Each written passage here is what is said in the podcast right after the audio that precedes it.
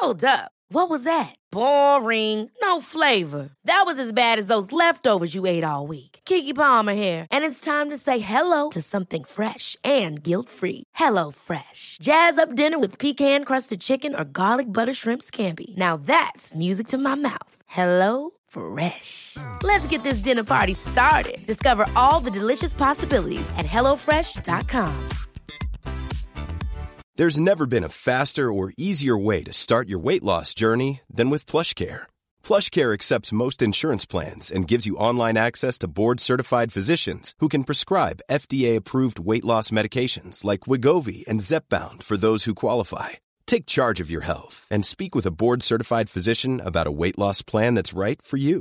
Get started today at plushcare.com slash weight loss. That's plushcare.com slash weight loss. plushcare.com slash weight loss. Quality sleep is essential. That's why the Sleep Number Smart Bed is designed for your ever evolving sleep needs. Need a bed that's firmer or softer on either side? Helps you sleep at a comfortable temperature? Sleep Number Smart Beds let you individualize your comfort so you sleep better together. JD Power ranks Sleep Number number 1 in customer satisfaction with mattresses purchased in-store. And now, save 50% on the Sleep Number limited edition Smart Bed for a limited time. For JD Power 2023 award information, visit jdpower.com/awards. Only at a Sleep Number store or sleepnumber.com.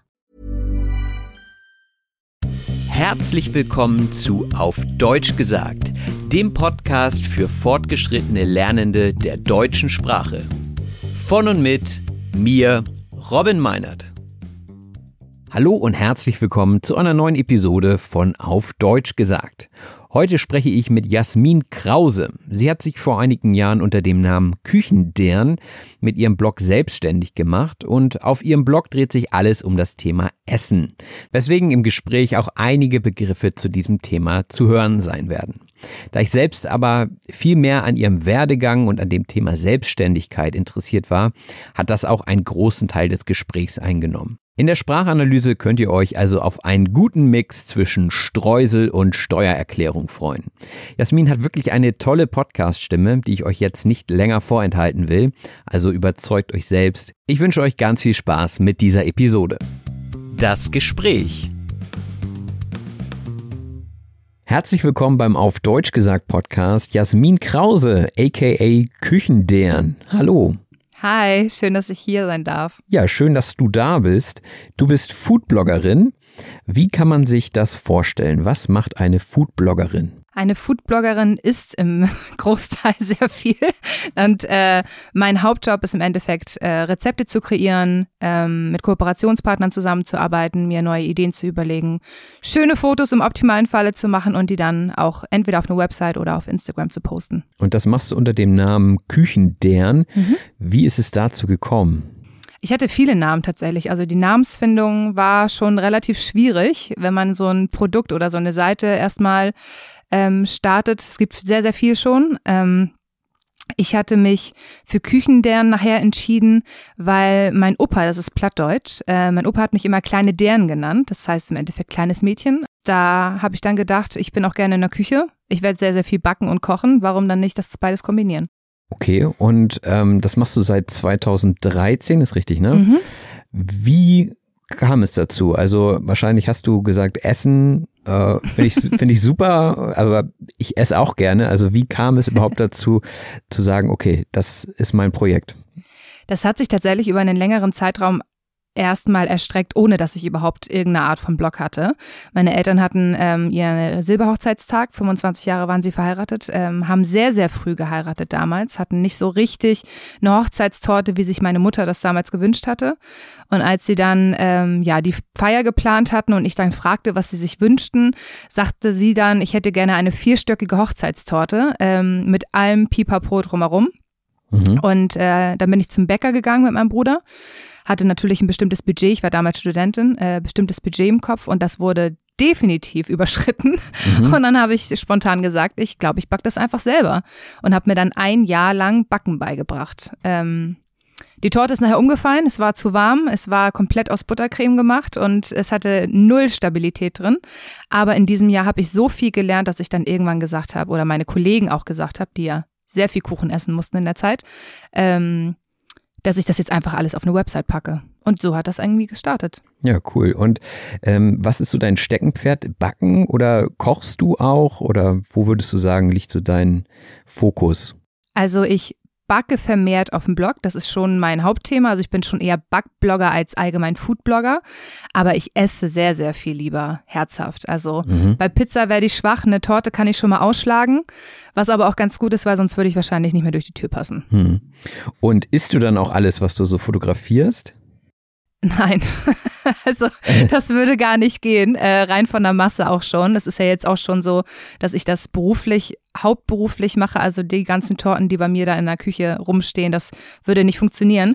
Aber ich probiere natürlich jeweils immer ein, zwei Gabeln und der Rest wird dann entweder verschenkt oder ähm, ja, vergeben. Ja. Genau. Da findest du sicherlich Abnehmer. Immer. Ja. Und äh, seit wann machst du das jetzt beruflich? Also es ist das erste Mal monetarisiert hatte ich das äh, so 2016. Da fing das an, dass Unternehmen ähm, mich dafür bezahlt haben, Rezepte zu kreieren und das dann in, in ein Rezept einfließen zu lassen. Mhm, hauptberuflich mache ich das jetzt seit anderthalb Jahren, glaube ich. Also im Endeffekt, als Corona losging, wurde ich äh, selbstständig. Das okay. war nicht so geplant, aber ähm, hat sich dann irgendwie zeitlich so überschnitten. Und war das gut für dich oder wie hat sich das ausgewirkt? Na, erstmal war es ein Desaster für mich. Also ich hatte diverse Kooperationen. Also ich hatte meinen Job schon vorher gekündigt, weil ich dachte, jetzt oder nie. Ähm, hatte meinen Job schon gekündigt und als ich dann rausgegangen bin sozusagen und in die Selbstständigkeit wollte, waren halt alle Kooperationen abgesagt worden, weil mhm. natürlich die Unternehmen auch jetzt gar nicht wussten, wie gehen wir mit der Situation um, ähm, gibt es überhaupt genug Nudeln oder Mehl oder Hefe, dass wir das überhaupt äh, an den Mann bringen könnten. Und äh, ab Sommer würde ich sagen, Sommer 2020 wurde es dann immer, immer mehr, äh, zumindest Anfragen. Und ähm, ja, final selbstständig wirklich habe ich mich dann im Oktober gemacht. Da hatte ich dann auch das Gefühl, ich könnte, ich könnte das auch finanziell alles wuppen, ja. Krass.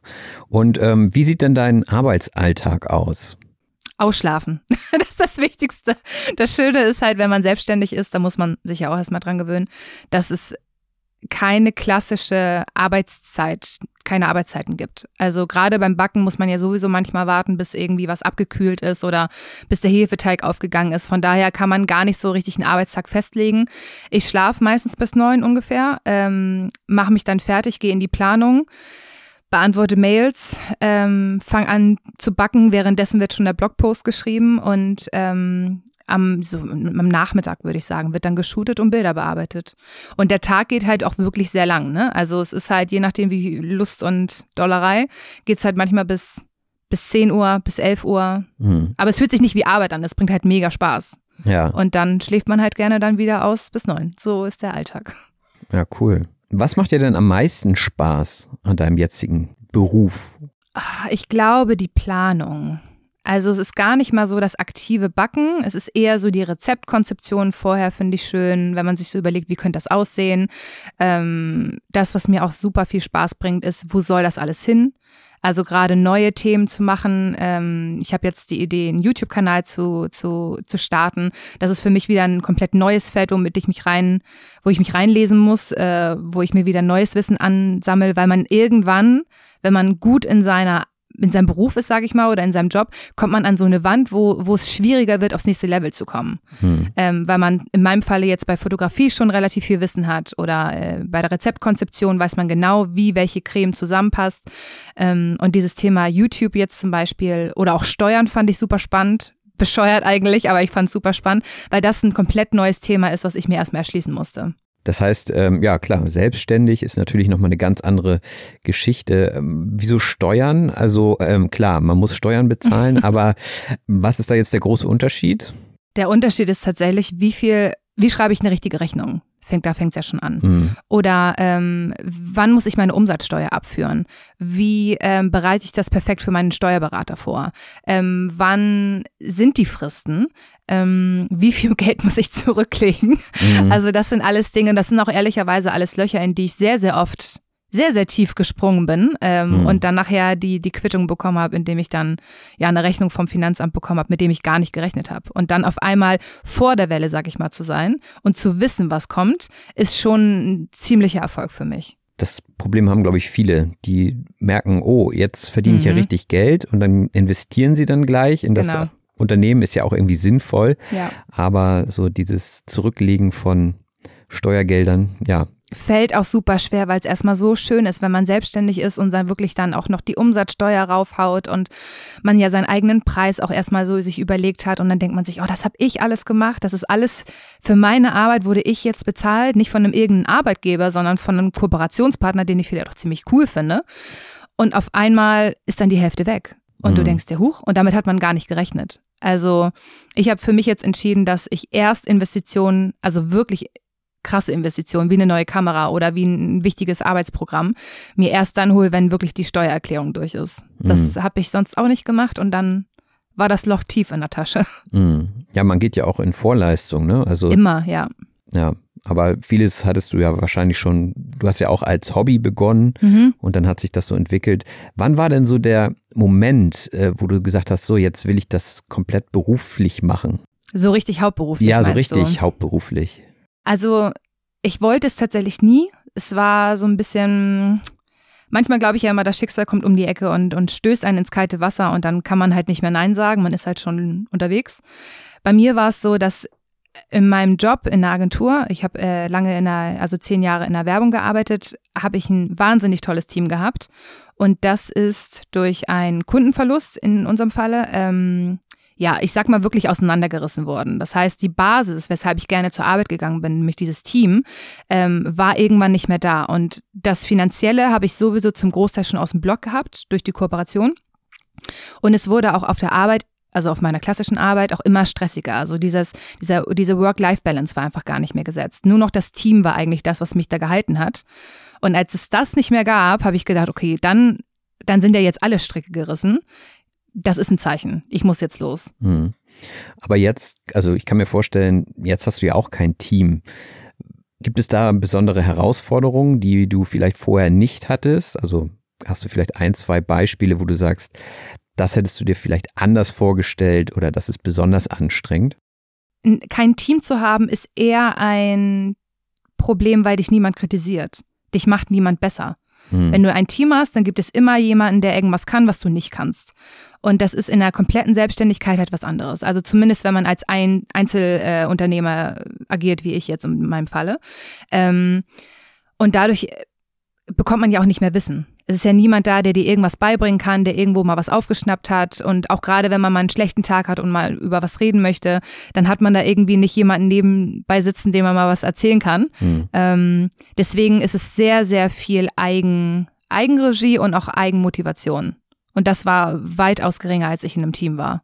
Aber ich denke mal, wenn man was macht, wofür man brennt, dann arbeitet man auch einfach freiwillig und braucht gar nicht so dieses drumherum, sondern man ist, also ich kenne es auch von mir selbst, ich bin dann auch in so einem Tunnel und mach und mach und mach. ähm, ja, klar, ein Team wäre immer gut, aber wenn man selbstständig arbeitet, dann ja, macht man es auch für sich und ich weiß gar nicht, ob es dann unbedingt immer notwendig ist, ein Team zu haben. Ähm, aber sicherlich, wenn, wenn es dann größer wird und du sagtest ja auch, dass du auf YouTube möchtest, äh, dann braucht man sicherlich auch wieder Kamerateam und Genau. ja, es Da freue ich mich auch total drauf. Das Ja. ist eins der Sachen, einfach mich, also ich habe äh, einen guten Freund, ähm, Matze heißt der, der, der ähm, hat, ist auch selbstständig geworden, ich glaube auch so vor anderthalb, zwei Jahren. Hm. ähm, ist aus einem sehr, sehr sicheren Job gegangen und hat sich dann als Videograf und Fotograf selbstständig gemacht. Hey Freedom heißt der, kann man auch gerne mal vorbeigucken, macht super, wirklich super Fotos und Arbeit. Und mit dem sich mal zu unterhalten, einfach nur, dass der mir sagt, ah, hast du vielleicht daran schon mal gedacht? Das sind manchmal nur so kleine Sätze, wo man sich denkt, ah, da wäre ich tatsächlich, also das ist manchmal wirklich banales Zeug, aber dann denkt man sich, ja, das, darüber könnte ich eigentlich mal nachdenken. Hm. Hm. Und dafür ist ein Team super. Im Allgemeinen arbeitet jeder in seinem Job meistens sowieso seine Arbe- Sachen ab und wirkliche Team-Inspiration kommt super selten. Hm. Aber genau diese kleinen Punkte fehlen manchmal. Und die holt man sich dann ja wahrscheinlich auch bei anderen Content Creatern. Ne? Mhm. Also ähm, gibt es da bei euch auch so eine kleine Community? ja, das nennt sich ja nicht umsonst Blogosphäre. Also Blogger nennen sich immer untereinander so, wir haben eine Blogosphäre, sag ich mal. Da ist ein Austausch super wichtig. Es gab ähm, vor Corona wahnsinnig viele Bloggertreffen, entweder organisiert von Kooperationspartnern, von Unternehmen oder aber von Bloggern selber. Fällt die Zeit seit zwei Jahren weg. Das fehlt tatsächlich auch, weil auch hier der Austausch, das fängt an, welche Preise nimmst du gerade? Oder ähm, wie, wie, funktioniert TikTok? Das ist ähm, tatsächlich als Inspirationsquelle super wichtig, das fehlt, aber ähm, wir haben das schon und wir versuchen es gerade auch digital irgendwie zu, zu wuppen zusammen. Mhm. mhm. Du sagtest gerade Preise, also wie funktioniert das überhaupt, damit Geld zu verdienen? Also ich stelle mir das jetzt vor, du machst ähm, Essen, du fotografierst es ja. und du bekommst dafür Geld. Also wie, wie funktioniert das, wenn jetzt jemand da draußen sagt, ey, das kann ich auch ähm, oder glaubt es zu können? Wie geht man da vor? Also wie monetarisierst du sowas? Es gibt verschiedene Möglichkeiten. Es gibt die Möglichkeit, das alles über die eigenen Plattformen laufen zu lassen, also die eigenen Produkte, das heißt in meinem Falle jetzt Website oder Instagram oder nachher YouTube. Oder aber man produziert für ein Unternehmen, wo man eigentlich fast wie ein Ghostwriter agiert. Ähm, der klassische Weg, wenn man Blogger ist, ist eher die erste Route. Also man hat eine Website und einen Instagram-Kanal. Manche haben auch nur einen Instagram- oder einen TikTok-Kanal jetzt neu. Ähm, und ein Unternehmen kommt auf einen zu, sagt, pass auf, wir haben eine Kampagne zum Thema, ich sage jetzt mal Zucker. Wir haben hier einen ganz speziellen, tollen braunen Zucker und ähm, wir haben eine, meistens ist es ja nicht nur eine Influencer-Kampagne, sondern eine, eine Kampagnenstruktur richtig, ähm, wo für diesen braunen Zucker in diesem Beispiel jetzt zum Beispiel ähm, ein TV-Spot sowieso auch zur gleichen Zeit läuft oder digitale Werbung oder irgendeine Anzeige in der Zeitschrift und dazu kommen dann nochmal Blogger. Und dann mache ich halt einen Vorschlag oder zwei oder drei Vorschläge, was ich mit diesem Braunzucker anfangen würde. Schick das rüber. Die sagen, ja, finden wir gut. Wir möchten gerne Rezept B. Das werde ich dann äh, zu Hause nachbacken oder nachkochen, mache ein Foto mit dem Produkt dann auch drauf, also auch mit der Verpackung und poste auf, also, äh, auf Instagram. Mhm. Oder und dann halt auch auf dem Blog. Das ist dann das größere Paket, genau. Und verlinkt zur Website, verlinkt zu, zum Content, schreib in den Text, was wichtig für die Kampagne ist. Und dann hat man im Endeffekt Werbung. Das ist nichts anderes. Oder man schreibt sein Buch und hat ja, das Damit wird man aber nicht reich. Nee, nee, keine gute Idee, um zu monetarisieren. Spaßig, aber nicht, aber nicht sonderlich rentabel. Ja, okay. Ich würde trotzdem gern kurz drüber reden. Ähm, dein Buch heißt Mini-Geschenke aus der Küche. Magst du dazu was erzählen? Ja, Kopfschmerz, das kann ich dazu sagen.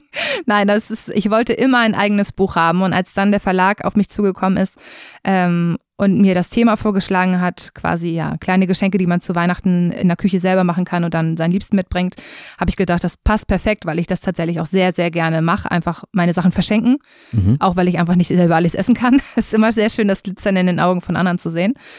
Ähm, und dann habe ich im Hochsommer tatsächlich dieses Weihnachtsbuch gemacht. Und es war ein richtiger Pain, Spekulatius, Lebkuchen, Weihnachtsstreusel ähm, zu bekommen. Also mhm, mhm. Amazon hat natürlich da sehr, sehr geholfen oder auch diverse andere Online-Shops, aber das war schon noch was anderes, als wenn man jetzt einfach in den Supermarkt geht und sagt, ich nehme mal was mit hat natürlich auch viel mehr mit Planung vorauszutun. Also spontan da ein Rezept umzusetzen war nicht, weil war im Hochsommer und ich konnte nicht einfach nochmal Spekulatius an der nächsten Ecke kaufen.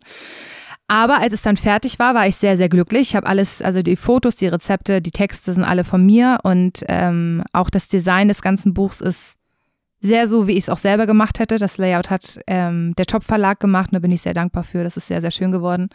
Ähm, ja, und dann hatte man mir im Winter 2020 sollte es eigentlich rauskommen und dann hat mich der Verlag angerufen und hat gesagt, ja, Jasmin, das wird dieses Jahr leider nichts. Ähm, 50 Prozent der Verkäufe von Büchern gehen über die Land äh, Handelstheke, also ganz, ganz klassisch im Laden. Mhm. Dadurch, dass das aber alles im Lockdown war, haben sie gesagt, wir könnten es rausbringen, aber dein Buch wird wahrscheinlich kaum verkauft.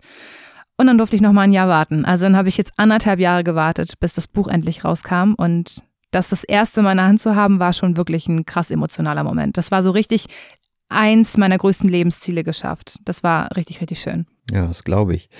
Hast du vielleicht ein Lieblingsrezept aus dem Buch, was du kurz erzählen ja, kannst? Ja, unbedingt rüber auf den Blog hüpfen. Da ist es nämlich unter anderem, also nicht nur im Buch, sondern da könnt ihr das auch so sehen und durchlesen und unbedingt nachmachen. Ähm, das sind Schokoküsse. Das ist eine Waffelplatte, äh, kriegt man super in polnischen oder russischen Lebensmittelgeschäften. Ist auch ungesüßt, kann man ausschneiden, dann kommt da eine Marshmallow-Creme drauf und wenn die fest gemacht, also wenn die fest da ist, fest geworden im Kühlschrank, dann taucht man sie noch in Schokolade ein und das ist absolut ah, ein Traum. Kann ich sehr empfehlen. Ja, also ich werde das Buch auf jeden Fall verlinken. Du bist in deinem Job ja schon stark vom Internet abhängig. Mhm. Ähm, wie ist denn das? Also du postest auf Instagram wahrscheinlich auch jeden Tag. Ähm, wie schaffst du es abzuschalten? Ist sehr schwer. Also es ist tatsächlich sehr, sehr schwer, weil man natürlich auch das Handy nicht nur für, für die Arbeit in der Hand hat, sondern grundsätzlich auch, weil da alle möglichen anderen Apps drauf sind und weil man darüber kommuniziert. Ähm, ich habe das so gelöst, dass ich tatsächlich mir Ende letzten Jahres ein Arbeitshandy geholt habe. Also, dass ich wirklich auch alle Arbeits-Apps auf diesem Arbeitshandy habe und alle Arbeits-App, die ich ursprünglich auf meinem privaten Handy hatte, deinstalliert habe und ich, wenn ich jetzt mit Freunden unterwegs bin oder mit Familie unterwegs bin und ich wirklich nicht arbeiten darf, also ich möchte immer gerne arbeiten, weil es sich nicht wie Arbeit anfühlt, aber äh, es ist natürlich den Leuten um mich herum unfair gegenüber, wenn ich nicht 100 Prozent in diesem Moment bei denen bin. Ähm, und ich nehme dann auch wirklich nur mein privates Handy mit und lasse mein äh, Arbeitshandy zu Hause. Und das ist für mich schon ein sehr, sehr klares Zeichen. A, weil es zu Hause ist und B, weil ich wirklich mit meinem privaten, da ist kaum was drauf. Also ich kann auch wirklich nichts damit tun. Ähm, und für mich absolut, das ist aber, wenn ich, wenn ich mit anderen Leuten unterwegs bin. Das ist meine Strategie, wenn ich mit anderen Menschen unterwegs bin. Wenn ich für mich alleine bin und abschalten möchte, ist das um einiges schwerer, weil ich zu Hause, dadurch, dass ich alleine wohne, nicht jemanden habe, der mich dazu zwingt, mein Arbeitshandy irgendwo zu lassen. Das heißt, ich bin trotzdem mit dem Arbeitshandy abends noch, wenn ich Netflix gucke, irgendwie noch immer am, am Unterhalten oder beim Instagram irgendwelche Kommentare äh, beantworten.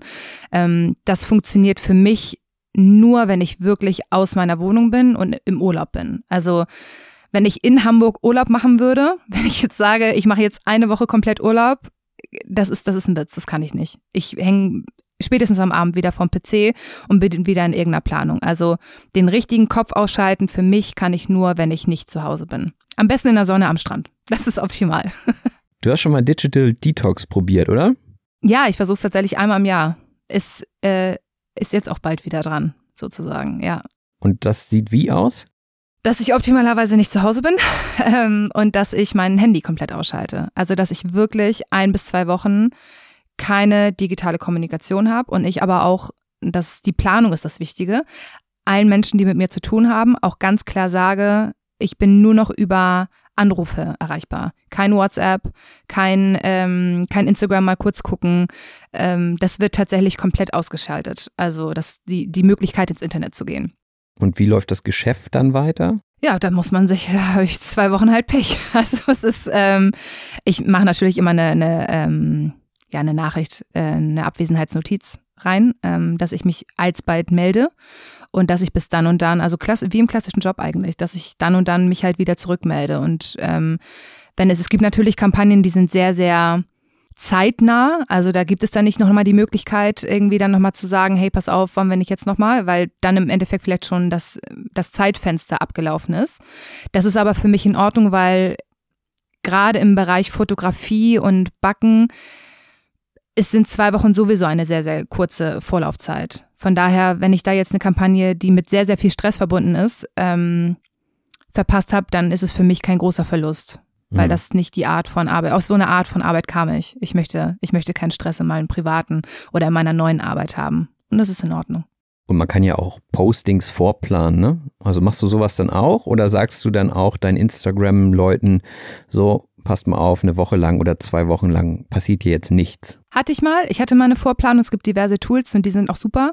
Aber ich bin dafür ein zu krasser Control-Freak. Also ähm, zu wissen, dass ein Programm etwas postet, was ich zwar vorher eingegeben habe, aber da muss ich ja nur einmal einen kleinen Fehler gemacht haben, falschen Text reingeschrieben haben, wie auch immer.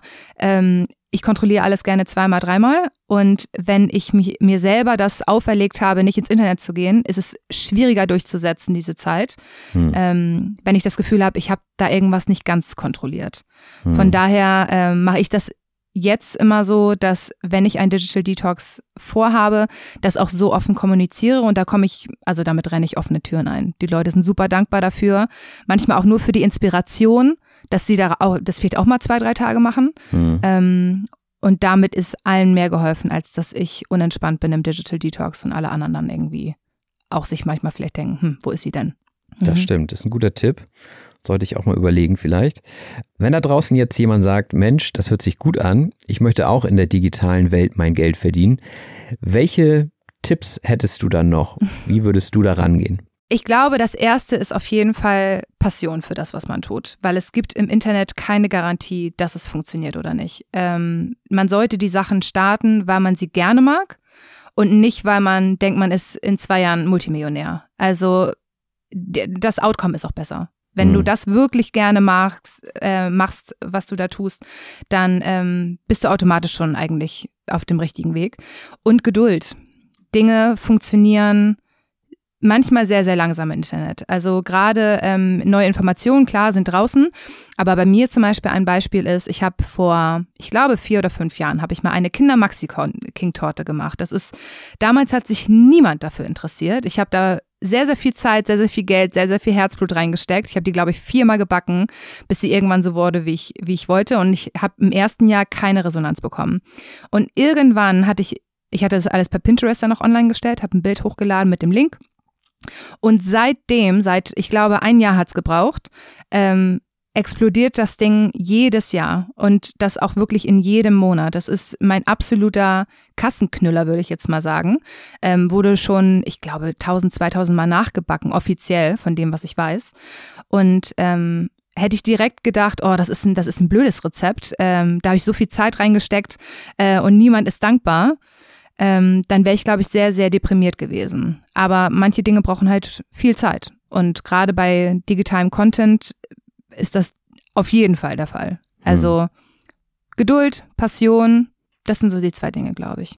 Alles klar. Und woher weiß ich dann, dass jemand mein Rezept nachgebacken hat? Entweder weil man das die schönste Methode ist, wenn man mir ein Bild schickt und sagt, ich habe es nachgemacht. Ähm, es gibt aber auch bei Pinterest zum Beispiel die Möglichkeit, ein eigenes Foto hochzuladen unter dem Pin und zu sagen, es hat gut funktioniert. Ähm, Daher weiß ich, dass sehr, sehr oft nachgebacken wurde. Ähm, ich weiß aber auch, dass auf meinem Blog gibt es die Möglichkeit, äh, Sterne abzugeben. Und ähm, die meisten werden wahrscheinlich nur Sterne abgeben, wenn sie es selber nachgemacht haben und hm. gute oder schlechte Erfahrungen gemacht haben. Und da kann ich mir auch schon herleiten, wie viele nachgemacht wurden. Okay. Ja, vielen Dank fürs Interview. Magst du uns noch mal kurz verraten? Wir haben schon gehört, Instagram, Pinterest, wo kann man dich so finden? Was muss man eingeben? Blog auf jeden Fall, www.küchendern.de mit UE, nicht mit Ü. Ähm, ich überlege gerade. Ich habe mal TikTok versucht, aber ich glaube, da gibt es jetzt noch nicht so viel zu sehen. Und hoffentlich äh, ganz bald YouTube. Alles unter dem gleichen Namen. Küchendern. Küchendern. Alles klar. Ja, danke dir. Danke dir. Und jetzt geht's weiter mit der Sprachanalyse. When you're ready to pop the question, the last thing you want to do is second guess the ring. At Bluenile.com, you can design a one of a kind ring with the ease and convenience of shopping online. Choose your diamond and setting. When you find the one, you'll get it delivered right to your door. Go to Bluenile.com and use promo code LISTEN to get $50 off your purchase of $500 or more. That's code LISTEN at Bluenile.com for $50 off your purchase. Bluenile.com code LISTEN. There's never been a faster or easier way to start your weight loss journey than with PlushCare PlushCare accepts most insurance plans and gives you online access to board-certified physicians who can prescribe FDA-approved weight loss medications like Wigovi and Zepbound for those who qualify. Take charge of your health and speak with a board-certified physician about a weight loss plan that's right for you. Get started today at plushcare.com slash weight loss. That's plushcare.com slash weight loss. plushcare.com slash weight loss. Die Sprachanalyse Herzlich willkommen zur Sprachanalyse. Dies ist der Teil des Podcasts, bei dem wir nochmal durch den wichtigsten und interessantesten Wortschatz für fortgeschrittene Lernende aus dieser Episode gehen. Ja, und da haben wir eine ganze Liste von zwei Seiten voller Wörter und Redewendungen für euch. Von daher guckt euch gerne die PDF an. Diese findet ihr in den Show Notes. Und ja, dann geht es auch schon los mit dem ersten Wort. Sich erstrecken. Sich erstrecken heißt so viel wie eine bestimmte Dauer oder Länge haben. Also diese Sprachanalyse erstreckt sich über zwei Seiten und wahrscheinlich über ungefähr eine halbe bis dreiviertel Stunde. Und wenn sich eine Ehe über 25 Jahre erstreckt, dann feiert das Ehepaar Silberhochzeit. Die Silberhochzeit ist das 25. Jubiläum eines Ehepaars. Und 25 Jahre Ehe, das ist schon eine richtige Leistung. Da wird auch gerne mal gefeiert mit allem Pipapo. Das Pipapo ist auch ein schönes Wort, wie ich finde, heißt das ganze Drum und Dran. Äh, manchmal auch das ganze überflüssige Drum und Dran. Also äh, mit allem, was dazugehört, könnte man auch sagen. Wenn ich zum Beispiel eine Podcast-Episode erstelle mit allem Pipapo, dann dauert das ein bis zwei Tage. Ja, dann ist aber alles dabei. Also eine Episode mit Interview, Sprachanalyse und Transkript bzw. Handout. Da ist also das ganze Pipapo dabei. Und wenn eine Torte bzw. ein Kuchen mit allem Pipapo umfällt, dann ist das ganz schön ärgerlich. Umfallen hier nicht im Sinne von umkippen, also dass etwas vom Tisch runterfällt zum Beispiel oder dass eine Person umkippt und dann auf dem Boden liegt. Nein, hier geht es um die Haltbarkeit eines Produktes. Wenn also eine Torte umkippt oder umfällt, man kann beides sagen, dann bedeutet das, dass das Produkt nicht mehr genießbar ist. Also es ist umgekippt, es ist umgefallen. Ganz klassisches Beispiel wäre hier der Joghurt, der schon zwei Wochen zu lang im Kühlschrank oder aber auch außerhalb des Kühlschranks aufbewahrt wurde. Den kann man dann nicht mehr essen, er ist dann umgefallen oder umgekippt. Und oftmals frage ich ja meine Gäste auch nach ihrem Steckenpferd. So auch bei Jasmin. Und ihr Steckenpferd, also ihr Lieblingsthema, ist das Backen.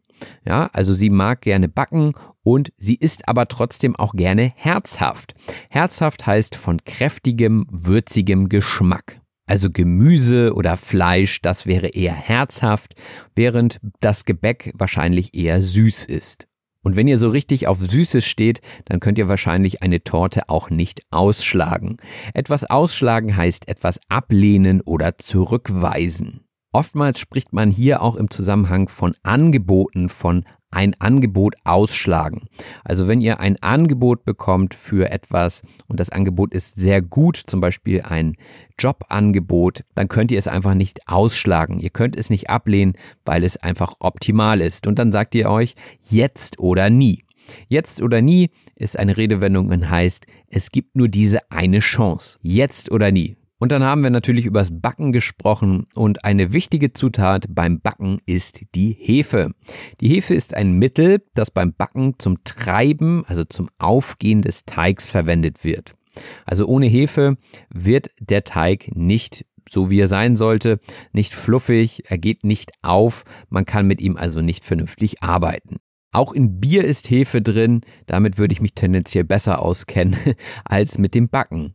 Ja, und wenn man etwas backt, dann möchte man es natürlich auch an den Mann bringen. An den Mann bringen heißt etwas verkaufen bzw. unter die Leute bringen.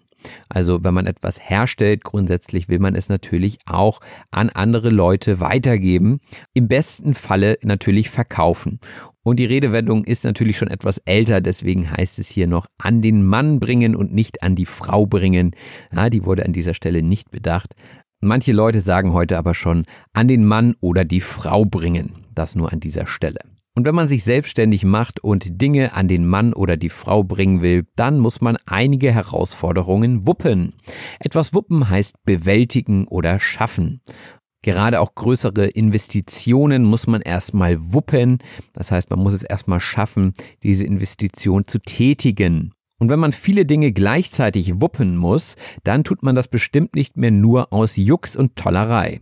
Jux und Tollerei heißt so viel wie nur zum Spaß. Und so hat Jasmin damals nur aus Jux und Tollerei mit dem Backen angefangen. Und heute hat sie ihr eigenes kleines Unternehmen und ganz besonders viel Spaß hat sie bei der Konzeption von neuen Produkten bzw. Projekten. Die Konzeption ist ein geistiger Entwurf, der einem Werk zugrunde liegt, also die Idee und die Strukturierung, wie man etwas angeht. Und natürlich sollte man erst eine Konzeption bzw. ein Konzept haben, bevor man irgendetwas tut. Einfach so drauf losmachen ist nicht zu empfehlen. Genauso wenig ist es zu empfehlen, die Umsatzsteuer nicht an den Staat abzuführen. Die Umsatzsteuer ist die auf den Umsatz erhobene Steuer. Der Umsatz ist also Preis mal Menge.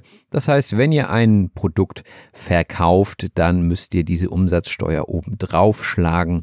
Denn diese Steuer möchte der Staat natürlich von euch als Geschäftsmann oder Geschäftsfrau wiederhaben.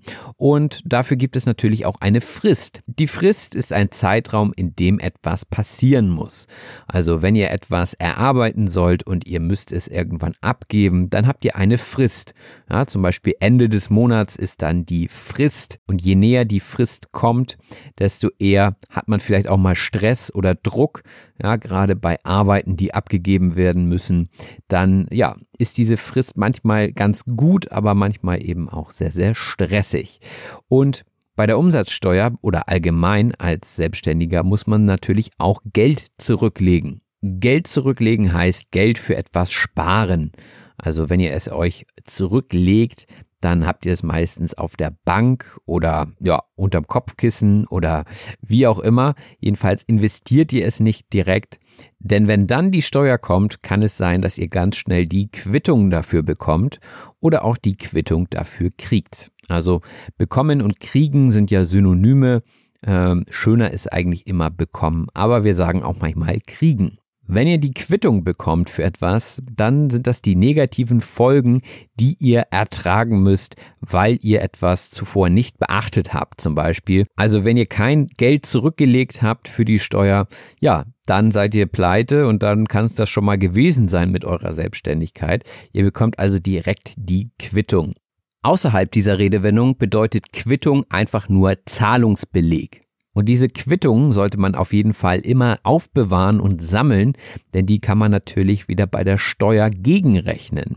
Und da sollte man sich ein bisschen darauf vorbereiten. Man sollte also immer vor der Welle sein, beziehungsweise vor der Welle schwimmen. Das heißt so viel wie vorbereitet sein. Ja, ein Surfer, der vor der Welle schwimmt, der bereitet sich auch vor auf die Welle, die da kommt, so dass er die Welle gut mitnehmen kann, dass er die Welle reiten kann und dass er nicht untergeht. Das ist das ganze Prinzip dabei. Also man sollte immer vor der Welle schwimmen. Und wenn man einen Preis für ein Produkt oder eine Dienstleistung hat, dann schlägt man oben noch die Mehrwertsteuer bzw. Umsatzsteuer obendrauf. Etwas draufhauen oder draufschlagen heißt etwas zu einem Preis hinzufügen. Also angenommen, ihr kauft etwas ein und verkauft es wieder, dann wollt ihr vielleicht 100% Gewinn haben. Das heißt, ihr schlagt denselben Betrag nochmal obendrauf. Und wenn das Jahr dann hoffentlich erfolgreich für euch endet, dann macht ihr die Steuererklärung. Und die Steuererklärung ist die Gesamtheit der Angaben zum Einkommen jedes Einzelnen, die das Finanzamt benötigt, um die Höhe der Steuer festzusetzen. Und dafür ist es eben wichtig, vor der Welle zu sein und ja, alles nachweisen zu können, was ihr so an Transaktionen getätigt habt. Also habt ihr Dinge gekauft, habt ihr Dinge verkauft und wenn man Kooperationen eingeht mit größeren Unternehmen, dann geht man oftmals in Vorleistung, denn die Unternehmen wollen natürlich erst die Ware und dann wollen sie bezahlen. Also in Vorleistung gehen heißt Leistung, die im Hinblick auf eine erwartete oder in Aussicht gestellte Gegenleistung im Voraus erbracht wird. In Jasmins Fall ist es auch oft so, dass sie in Vorleistung gehen muss, denn natürlich muss sie ihr Equipment haben, bevor sie Fotos schießen kann. Und das kostet Geld und am Ende bekommt man dann für das fertige Produkt, was man dem Auftraggeber abgibt, das Geld. Deswegen geht man also in Vorleistung. Und wenn man gerade frisch gegründet hat, dann wird man meistens ins kalte Wasser gestoßen, ja, von der Realität. Also man ist jetzt selbstständig und dann muss man alles selber machen, also vieles jedenfalls. Und das ist für viele ein Stoß ins kalte Wasser. Ins kalte Wasser stoßen heißt eine neue oder unvertraute Aufgabe bewältigen müssen. Zum Beispiel die Steuern, aber auch wie es ist, keinen Chef oder keine Chefin mehr zu haben haben, ja, wie man seine Zeit einteilt, darüber haben wir auch gesprochen und da wird man ins kalte Wasser gestoßen. Und ich finde, das kann man sich super merken. Denn wenn man ins kalte Wasser springt, ja, man kann es auch selber tun, also man muss nicht gestoßen werden. Das ist auch eine Redewendung, ins kalte Wasser springen. Das meint dasselbe. Dann, ja, dann ist es kurz kalt, man kriegt einen kleinen Schreck, aber danach geht es meistens. Und so ist es ja auch in solcher Situation. Also man fühlt sich vielleicht kurz unwohl, aber dann weiß man, wie die Dinge gehen. Und wenn alle Stricke reißen, dann macht man vielleicht doch wieder etwas anderes. Wenn alle Stricke reißen heißt im äußersten Notfall als letzte Möglichkeit. Stricke sind etwas dünnere Seile und die dienen meistens der Sicherung von Dingen, zum Beispiel an einem Schiff. Und äh, wenn Stricke reißen, ja, dann fällt das, was daran gesichert oder aufgehängt wurde, wahrscheinlich runter. Und das ist dann der Notfall. Und deswegen reden wir davon, wenn alle Stricke reißen, also im äußersten Notfall, was mache ich dann? Und ich finde, das ist auch immer eine gute Frage, die sich stellt, wenn man ein Risiko eingeht. Ja, was mache ich denn, wenn alle Stricke reißen? Habe ich dann noch eine andere Option? Und wenn ja, wie sieht die aus? Und ist es wirklich so ein großes Risiko? Und äh, sollte ich das nicht vielleicht einfach eingehen? Jasmin ist das Risiko eingegangen und sie ist jetzt Einzelunternehmerin. Das heißt, sie ist Inhaberin einer Einzelfirma. Also man hat ja verschiedene Rechtsformen in Deutschland. Man hat zum Beispiel die GmbH, das wäre zum Beispiel eine Kapitalgesellschaft, bei der man nur mit dem Vermögen, was im Unternehmen drinsteckt, haftet. Bei Einzelunternehmern ist es so, dass sie auch privat haften. Und ja, so startet man meistens mit einem kleineren Unternehmen, bis man dann irgendwann die 25.000 Euro voll hat und dann eine GmbH gründen kann.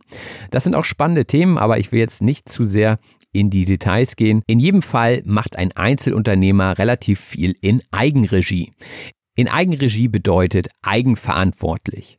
Also alles, was ihr selber macht, macht ihr in Eigenregie. Das Wort Regie kennt ihr vielleicht auch vom Filmset. Dort gibt es auch immer den Regisseur, auch ein schönes Wort, Regisseur. Und da steckt ja auch Regie drin. Also der ist verantwortlich für die Umsetzung des Films. Und schön ist natürlich, wenn der Regisseur für den Film brennt. Für etwas brennen heißt leidenschaftlich sein. Und Jasmin brennt zum Beispiel für ihren Blog. Ich brenne für diesen Podcast. Und brennen ist ja auch wieder das Feuer. Ne? Wir hatten das, glaube ich, in den letzten Episoden schon mal irgendwo an einer Stelle. Also Feuer und brennen, das hat immer etwas mit Leidenschaft zu tun. Und das ist natürlich eine schöne Sache. Wenn man aber in einem Tunnel ist hingegen, dann kann das auch negative Folgen haben. In einem Tunnel sein heißt fokussiert auf eine Sache sein. Das ist erstmal nicht verkehrt, aber wenn man nur noch einen Tunnelblick hat, so nennt man das, einen Tunnelblick haben, dann sieht man auch nichts anderes mehr. Und das ist zwar in Arbeitsphasen manchmal ganz gut, aber wichtig ist natürlich auch hier wieder den Tunnelblick zu öffnen, ein weiteres Sichtfeld zu haben und nicht nur auf seine Arbeit zu gucken. Das klingt jetzt relativ banal, aber es ist ein Problem, das viele Leute haben. Banal heißt im Ideengehalt gedanklich recht unbedeutend oder auch durchschnittlich. Ja, also eine banale Sache wäre zum Beispiel, wie koche ich Spaghetti? Das ist relativ banal, denn das ist nicht besonders schwierig, äh, obwohl es auch Leute gibt, angeblich, denen die Spaghetti schon mal angebrannt sind. Und auch dieses Beispiel ist von mir gerade relativ banal, weil mir nichts anderes oder besseres einfällt. Als Foodbloggerin ist Jasmin natürlich auch an Kampagnen beteiligt. Die Kampagne ist eine gemeinschaftliche Aktion für oder gegen jemanden oder etwas. Also wenn ein großes Unternehmen gerade eine Kampagne für, ich glaube Zucker war das Beispiel macht, dann entwickelt Jasmin dafür Rezepte, macht schicke Fotos von den Produkten und dann ist sie Teil der Kampagne, wenn sie es über ihre Kanäle weiterteilt. Und das ist im besten Fall natürlich rentabel für Sie. Rentabel heißt gewinnbringend oder sich rentierend. Also wenn es Geld bringt, wenn es Gewinn bringt. Ja, und da glitzern dem einen oder anderen vielleicht jetzt schon die Augen, wenn er daran denkt, auch online ein rentables Geschäft zu haben. Glitzern in den Augen ist ein Ausdruck einer Emotion, die in den Augen sichtbar wird. Also sowas wie Erregung oder Freude. Ja, wenn die Kinder an Weihnachten die Weihnachtsgeschenke öffnen, dann seht ihr auch ein Glitzern in den Augen. Im besten Fall natürlich, wenn das gute Geschenke sind. Oder aber auch, falls ihr gerne Kuchen mit Streuseln mögt, wenn ihr die Streusel seht. Die Streusel sind meistens aus Butter, Zucker oder etwas Mehl zubereitet, so kleine Klümpchen oder Bröckchen und damit verziert man dann Gebäck. Also ihr habt beispielsweise einen Kuchen, ja, der ist mit viel Sahne und dann kommen oben noch Schokostreusel drauf. Gibt's auch beim Eis manchmal. Das ist dann meistens so der letzte Schliff am Design, ja, damit etwas richtig schön aussieht. Meistens ist es wie gesagt eher fürs Auge als für den Geschmack, weil ja, so bisschen Zucker mit Butter, naja, ist schon Geschmacksträger, aber meistens äh, steht der Geschmack nicht im Vordergrund, sondern das Aussehen und das Glitzern in den Augen von den Leuten, die das fertige Stück Gebäck dann essen dürfen. Auf Spekulatius habe ich hingegen Streusel nur selten gesehen. Der Spekulatius ist ein flaches Gebäck aus gewürztem Mürbeteig in Form von Figuren. Und das findet ihr meistens nur an Weihnachten in den Geschäften. Das ist, ja, wie gesagt, etwas würziger, äh, sieht braun aus und gibt es in verschiedenen Formen. Also ein typisches Weihnachtsgebäck. Den Schokokuss hingegen gibt es das ganze Jahr über. Der Schokokuss ist ein vorwiegend aus Eis, Schnee und Zucker bestehendes Gebäck mit Schokoladenüberzug. Also eine richtige Kalorienbombe und ja, besteht fast nur aus Zucker. Ja, manchmal schaltet man einfach den Kopf ab und dann isst man auch solche Sachen, weil sie einfach gut schmecken. Den Kopf abschalten oder einfach nur abschalten heißt sich entspannen und Abstand gewinnen zu Dingen. Und das ist natürlich auch eine große Herausforderung für jemanden, der selbstständig ist, denn Abschalten bedeutet so viel wie, ja, sich einfach nicht mehr mit der Arbeit zu beschäftigen und selbstständig, da sagt man ja so schön, selbst, ja, man ist immer selbst dabei und ständig, also es fällt schwer abzuschalten. Und für das Wort abschalten kann man auch sagen, den Kopf ausschalten, also der Umgebung keine Aufmerksamkeit mehr schenken und sie kaum noch wahrnehmen. Also jetzt nicht komplett weg sein, ja, nicht ohnmächtig werden, sondern ja, einfach mal den Moment genießen und vielleicht auch mal eine Abwesenheitsnotiz für die Geschäftspartnerin und Geschäftspartner hinterlassen. Die Abwesenheitsnotiz ist eine automatische Rückmeldung auf E-Mails, die über die Abwesenheit einer Person informiert. Also, ich bin diese Woche nicht da, ich komme wieder am Freitag, den 23. Im Notfall kontaktieren Sie mich unter und dann kommt eine Telefonnummer. Ja? Ich melde mich alsbald wieder bei Ihnen zurück. Alsbald heißt sogleich oder kurz danach. Also das hört man ab und zu mal, ähm, ist nicht mehr so häufig, aber alsbald finde ich irgendwie eine interessante Wortzusammenstellung und heißt eben bald, also so schnell wie möglich. Jasmin sagte aber auch, dass sie meistens etwas mehr Vorlaufzeit für ihre Projekte braucht. Die Vorlaufzeit ist die Zeit, die man braucht, um die zur Verwirklichung eines Projekts nötigen Voraussetzungen oder einen Vorlauf zu schaffen. Also für eine Episode dieses Podcasts brauche ich natürlich auch etwas Vorlaufzeit. Ich muss erstmal ein Thema finden, da muss ich eine Person finden, die etwas zu diesem Thema sagen kann. Und ja, dann muss ich den Podcast aufnehmen, editieren und das Ganze pipapo. Also ich kann nicht von heute auf morgen eine Episode aufnehmen. Ich brauche auch Vorlaufzeit, genauso wie Jasmin beim Backen auch etwas Vorlaufzeit braucht, da sie sich erstmal die Rezepte zusammensuchen muss oder ausdenken muss, das Ganze dann backen muss und dann fotografieren muss. Sie braucht also auch Vorlaufzeit. Und wenn man selbstständig ist, dann muss man sich manchmal auch Dinge auferlegen. Sich etwas auferlegen heißt als Verpflichtung auftragen. Zum Beispiel kann man es sich auferlegen, das Handy nach 20 Uhr nicht mehr in die Hand zu nehmen. Ja, das ist also eine Verpflichtung, dies nicht zu tun. Oder ich erlege es mir selber auf, alle zwei Wochen eine Podcast-Episode fertigzustellen. Das ist dann eine Verpflichtung mir selbst gegenüber. So hat Jasmin zum Beispiel auch eine Abstinenz von der digitalen Welt für ein paar Wochen genommen und hat damit offene Türen eingerannt bei ihren Followern oder bei den Leuten, die ihr folgen. Ja, ab und zu benutzen wir auch mal englische Begriffe, weil sie einfach griffiger sind. Offene Türen einrennen heißt unerwartet nicht auf Widerstand stoßen. Also ihr könnt euch die offene Tür gut vorstellen, ja, ihr rennt da mit Schwung gegen, aber sie ist schon offen. Das heißt, äh, es kommt gar kein Widerstand. Widerstand. Während wenn die Tür geschlossen wäre, dann würdet ihr wahrscheinlich gegen eine Tür gegendrücken müssen mit Kraft. Und wenn ihr offene Türen bei Personen oder bei Unternehmen einrennt, dann haben die schon damit gerechnet und finden das gut, was ihr vorhabt. Und manchmal ist ja auch allen mehr geholfen, wenn man selbst mal eine Auszeit vom Beruf nimmt. Damit ist allen mehr geholfen, sagt man, wenn man sagt, es ist für alle besser. Das macht Sinn, das brauche ich nicht weiter zu erläutern. Ich wollte es nur noch einmal hervorheben, denn das ist eine typische Redewendung, die man oft benutzt. Ja, damit ist allen mehr geholfen. Also ich gebe den Schülerinnen und Schülern keine Hausaufgaben auf. Äh, damit ist allen mehr geholfen. Die sollen sich mal lieber entspannen und dann sind sie morgen wieder fit und haben Spaß in der Schule. Ja, und wahrscheinlich müsste ich sonst die Hausaufgaben kontrollieren. Deswegen sage ich, damit ist heute allen mehr geholfen, wenn wir die Sonne genießen. Am Ende dieser Episode hat Jasmin noch von einer Torte gesprochen. Die Torte ist ein feiner, meist aus mehreren Schichten bestehender, mit Creme oder ähnlichem gefüllter oder auch mit Obst belegter Kuchen.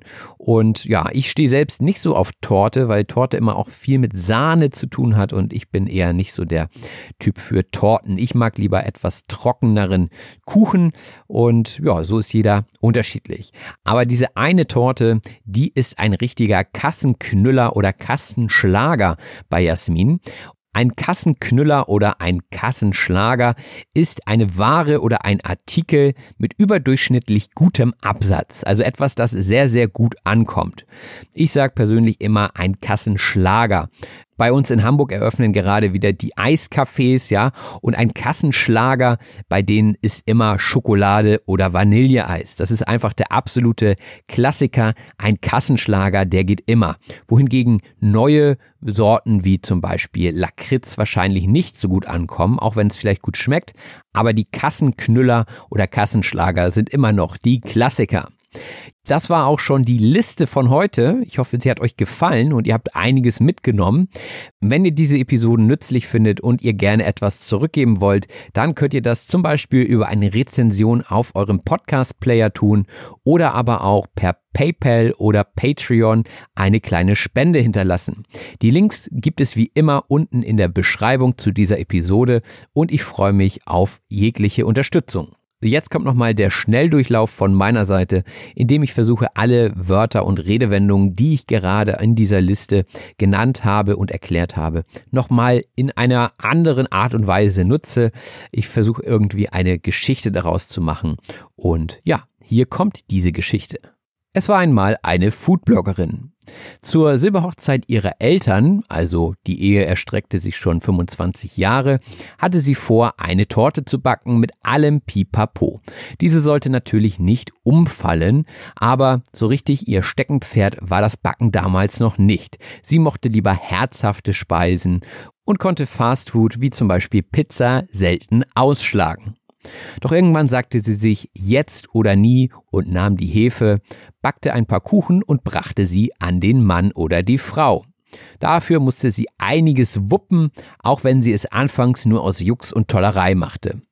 Besonders Spaß machte ihr die Konzeption, als sie sich dazu entschloss, sich selbstständig zu machen. Und ja, die Umsatzsteuer war natürlich auch dabei, die bis zu einer bestimmten Frist an das Finanzamt gezahlt werden musste. Dafür musste sie natürlich Geld zurücklegen, damit sie nicht die Quittung bekam. Ja, immer vor der Welle zu sein, das hat sie sich als Ziel gesetzt und natürlich ging es auch darum, das Geld nicht immer gleich drauf zu hauen, sondern erst einmal Geld zu verdienen und natürlich ging es auch darum, Gewinne zu machen, indem man auf den Produktpreis noch einen Gewinn aufschlug. Und in der Steuererklärung war dann auch ersichtlich, wie viele Vorleistungen sie bereits erbracht hatte. Das Ganze war natürlich ein Sprung ins kalte Wasser und sie dachte sich aber, wenn alle Stricke reißen, dann gehe ich eben zurück in den alten Job. Was soll mir schon passieren, dachte sie sich und gründete ein Einzelunternehmen. Natürlich muss man hierbei beachten, dass vieles in Eigenregie passiert und dass man für das, was man tut, auch brennen sollte. Wichtig ist dabei, dass man nicht nur in einem Tunnel unterwegs ist, denn so banal das auch klingt, Kampagnen sind Kampagnen und wenn die Kampagne abgeschlossen ist und rentabel war, dann sollte man sich auch ein bisschen Erholung gönnen. Und zum Beispiel in den Urlaub fliegen, um wieder das Glitzern in den Augen zu haben, so wie das Glitzern der Streusel auf einer Torte. Ja, Spekulatius hat selten Streusel, aber ein Schokokuss mit Streuseln könnte ich mir gut vorstellen.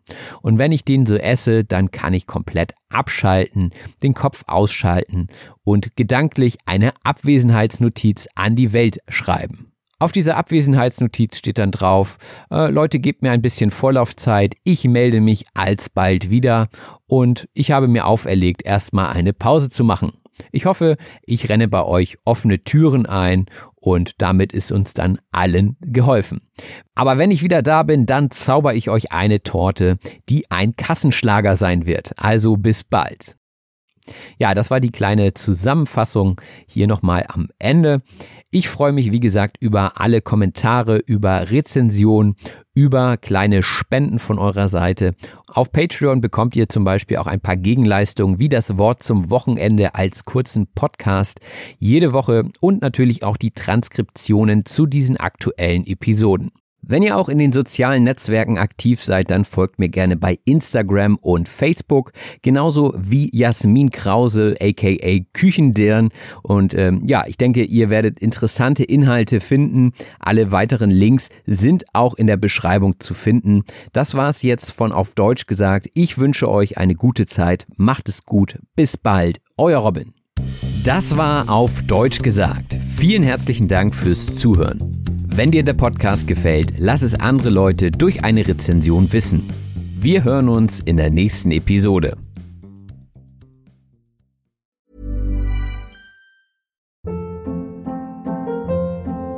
Hold up. What was that? Boring. No flavor. That was as bad as those leftovers you ate all week. Kiki Palmer here, and it's time to say hello to something fresh and guilt-free. Hello Fresh. Jazz up dinner with pecan-crusted chicken or garlic butter shrimp scampi. Now that's music to my mouth. Hello Fresh. Let's get this dinner party started. Discover all the delicious possibilities at hellofresh.com.